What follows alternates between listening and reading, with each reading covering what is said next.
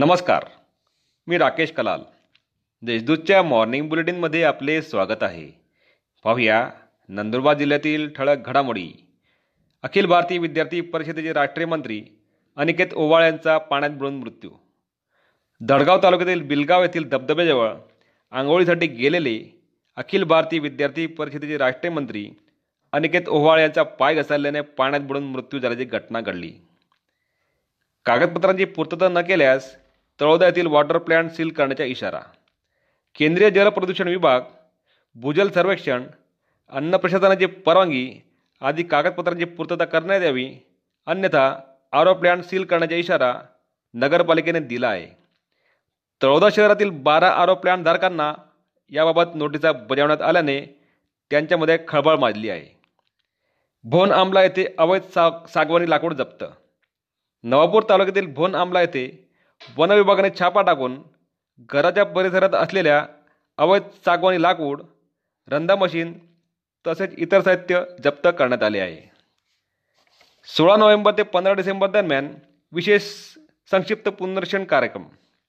भारत निवडणूक आयोगाच्या आदेशानुसार एक जानेवारी दोन हजार एकवीस या दिनांकास वयाची अठरा वर्षे पूर्ण करणाऱ्या युवकांसाठी दिनांक सोळा नोव्हेंबर ते पंधरा डिसेंबर या कालावधीत विशेष संक्षिप्त पुनरीक्षण कार्यक्रमांतर्गत मतदार नोंदणी मोहीम राबवण्यात येणार आहे. या मोहिमेत जास्तीत जास्त नऊ मतदारांनी आपले नाव नोंदवावेत असे आवाहन जिल्हाधिकारी तथा जिल्हा निवडणूक अधिकारी डॉक्टर राजेंद्र बारोड यांनी केले आहे. सिंधीदिगर येथे बनावट दारूचा कारखाना उद्ध्वस्त. सिंधीदिगर तालुक्यात धडगाव येथे बनावट देशी विदेशी दारू बनवण्याचा कारखाना स्थानिक गुन्हा अन्वेषण शाखेच्या पथकाने उद्ध्वस्त केला आहे. या कारवाईत एक लाख एकतीस हजार रुपये किमतीचा मुद्देमाल जप्त करण्यात आला असून दोघांविरुद्ध म्हसावत पोलीस ठाण्यात गुन्हा दाखल करण्यात आला आहे.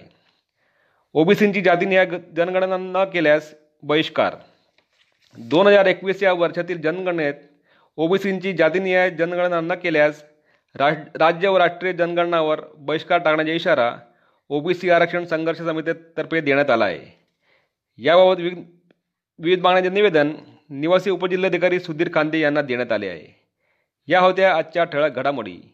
अधिक माहिती आणि देशविदेशातील ताज्या घडामोडींसाठी देशदूत डॉट कॉम या संकेतस्थळाला भेट द्या. तसेच वाचित राहा दैनिक देशदूत. धन्यवाद.